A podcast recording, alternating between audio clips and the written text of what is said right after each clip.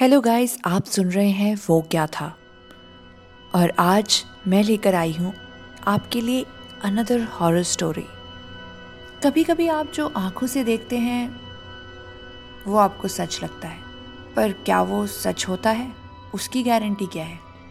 Well well, सार्थक के साथ भी कुछ ऐसा ही हुआ। उसने कुछ ऐसा देखा जिसको देख के वो आज तक सोचता है वो क्या था? तो सुने ऐसा क्या हुआ था सार्थक के साथ?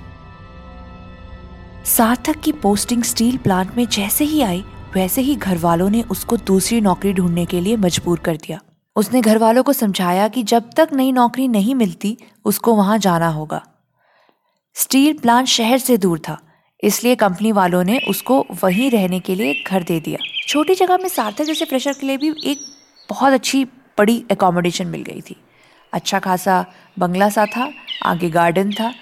और वैसे भी मुंबई के छोटे मकानों के सामने तो वो बहुत आलीशान बंगला टाइप लग रहा था। सार्थक के पहले दिन उसको स्टील प्लांट में जो इज़्ज़त मिल रही थी उससे वो गदगद हो रहा था। वो मन ही मन सोचने लगा कि काश यहाँ पे मुंबई जैसी फैसिलिटीज़ होती तो हमेशा हमेशा के लिए यहीं बस जाता। वेल well, उसको भी पता था हर किसी को सब कुछ नहीं मिलता। पहले ही दिन उसकी मुलाकात प्लान सुपरवाइजर सुरेश से हुई। वो स्टील प्लांट में पिछले तीस साल से काम कर रहे थे। उनकी उम्र ऑलमोस्ट सार्थक के पापा जितनी होगी। इसलिए वो उनकी सब बातें ध्यान से सुन रहा था। सारे नोट्स लिखने के बाद सार्थक अपने नए घर की तरफ़ बढ़ ही रहा था कि पीछे से सुरेश जी ने उसको बुलाया। आ, अच्छा सुनो सार्थक तुम पाँच नंबर बंगलों में रह रहे हो ना? वहाँ थोड़ा ध्यान से रहना। रात को बाहर मत जाना।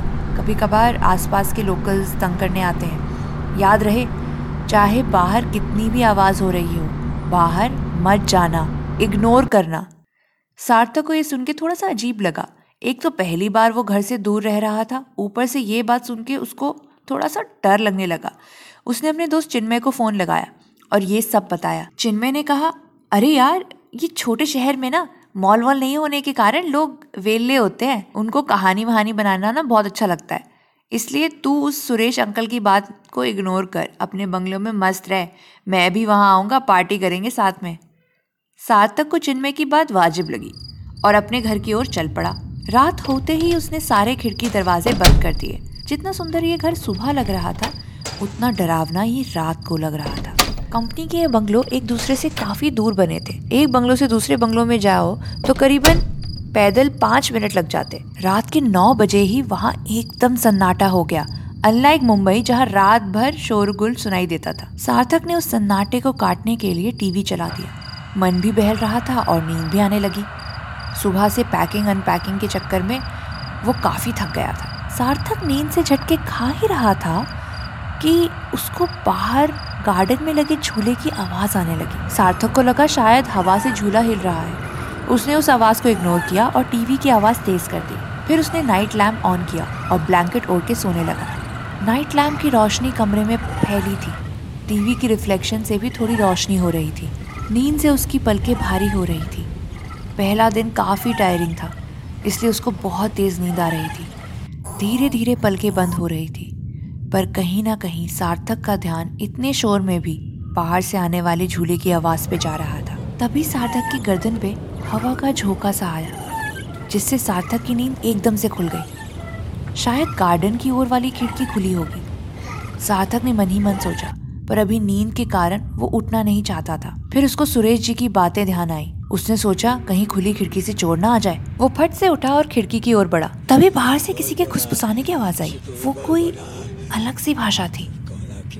सार्थक ने आवाज़ सुनने के लिए टीवी बंद किया। आवाज़ बाहर से ही आ रही थी। शायद गार्डन से। सार्थक ने जल्दी से खिड़की बंद करने के लिए पर्दा साइड करा। तभी वहाँ गार्डन में उसको एक औरत दिखी। जो झूले पे बैठ गार्डन के पेड़ को देख खुसफुस कर रही थी। सार्थक को डर लगने लगा। उसको लगा, रात को कोई क्यों भला किसी और के गार्डन में इस तरह बैठेगा? ये कोई लोकल लड़की होगी? तभी उस लड़की ने बातें करना बंद कर दिया और झूले से उतर गई। सार्थक को लगा, शायद वो जा रही है। स्ट्रीट लाइट्स दूर थी। और गार्डन में कम रोशनी के कारण वो उस लड़की को ठीक से नहीं देख पा रहा था। उसने पर्दे को हल्का सा और खोला और खिड़की के शीशे के करीब जाके उसको देखने लगा। वो लड़की झूले से उतरी और अचानक सार्थक की खिड़की की ओर देखने लगी। जैसे ही सार्थक आगे की ओर हुआ, रूम में जल रहे नाइट लैम्प के साथ साथ स्ट्रीट लाइट सब बंद हो गई। बिजली जा चुकी थी और तभी उसके मेन डोर पे खटखटाने की आवाज़ आई। सार्थक इस अचानक से होने वाले एक्सीडेंट से एकदम डर गया था। उसको सुरेश जी की बातें ध्यान आने लगी।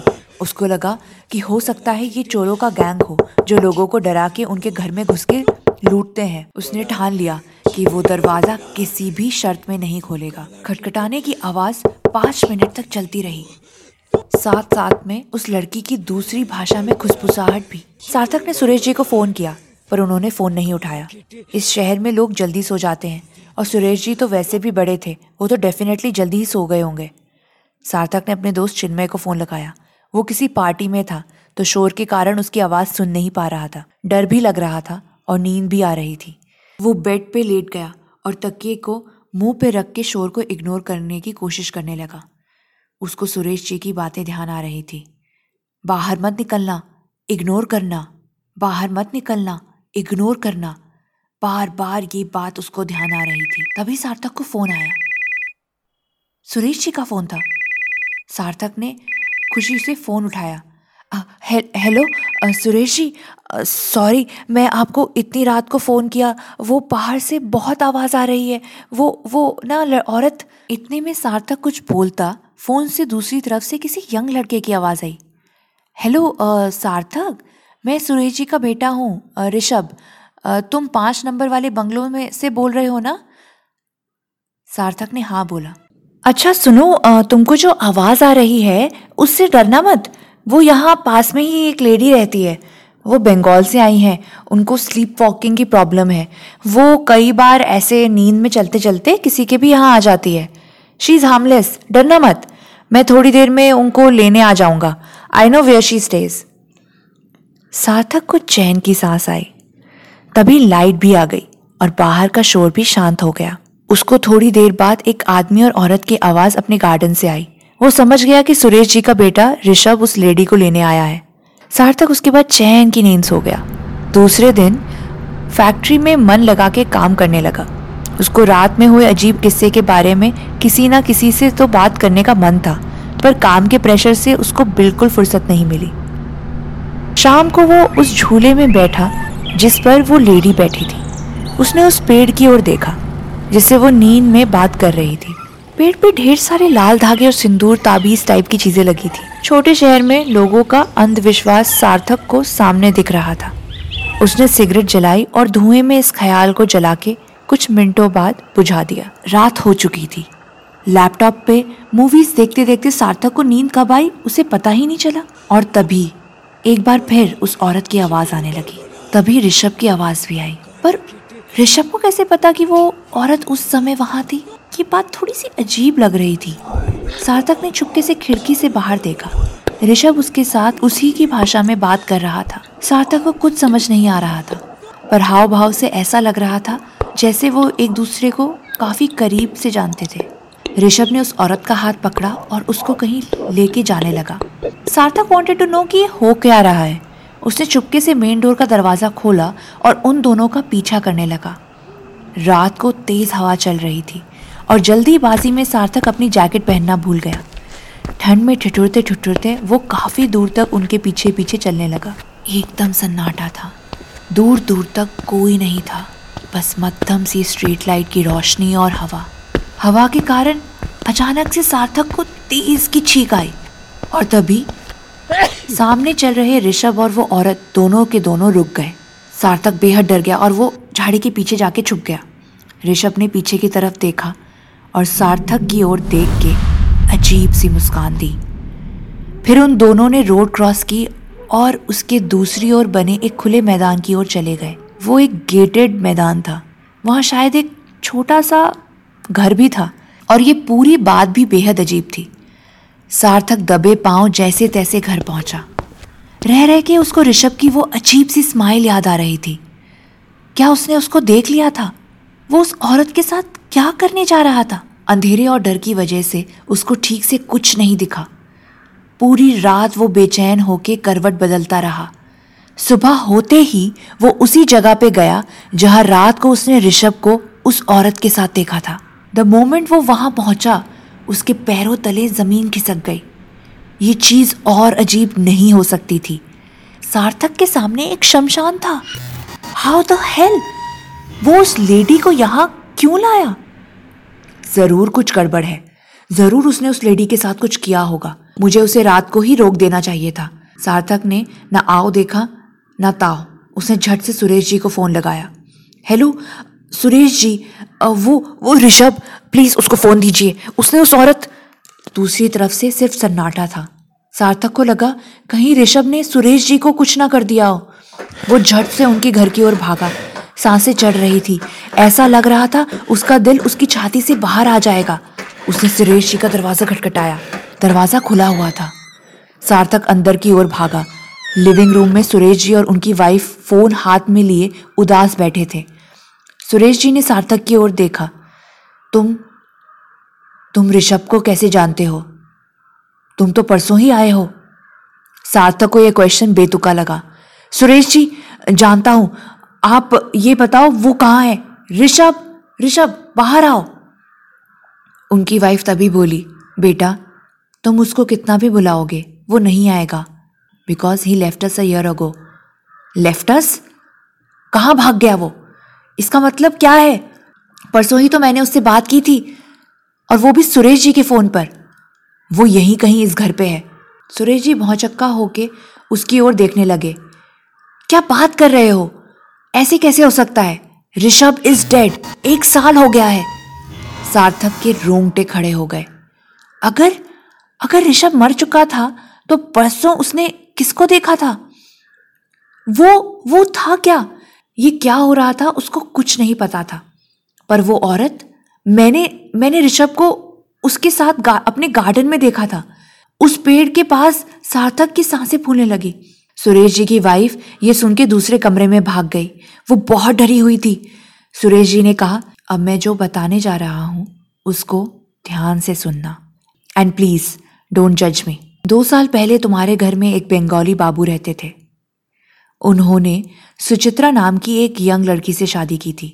बंगाली बाबू की उम्र थर्टी एट ईयर्स की थी और और सुचित्रा केवल इक्कीस साल की थी। वह बंगाल के एक छोटे गाँव से थी और उसको हिंदी भी नहीं आती थी। बंगाली बाबू हमेशा काम में उलझे रहते और सुचित्रा वहीं पार्क में बैठी रहती, अपने आप से बातें करती रहती। मेरा बेटा ऋषभ उस रास्ते से अक्सर आता जाता रहता था। बंगाल यूनिवर्सिटी में पढ़ने की वजह से ऋषभ को बंगाली अच्छे से समझ में आती थी। ऋषभ और सुचित्रा की दोस्ती भी इसी वजह से बढ़ने लगी। अनफॉर्चुनेटली ये दोस्ती प्यार में तब्दील हो गई। बंगाली बाबू की उम्र काफ़ी ज़्यादा थी और ऋषभ सुचित्रा के उम्र के करीब था।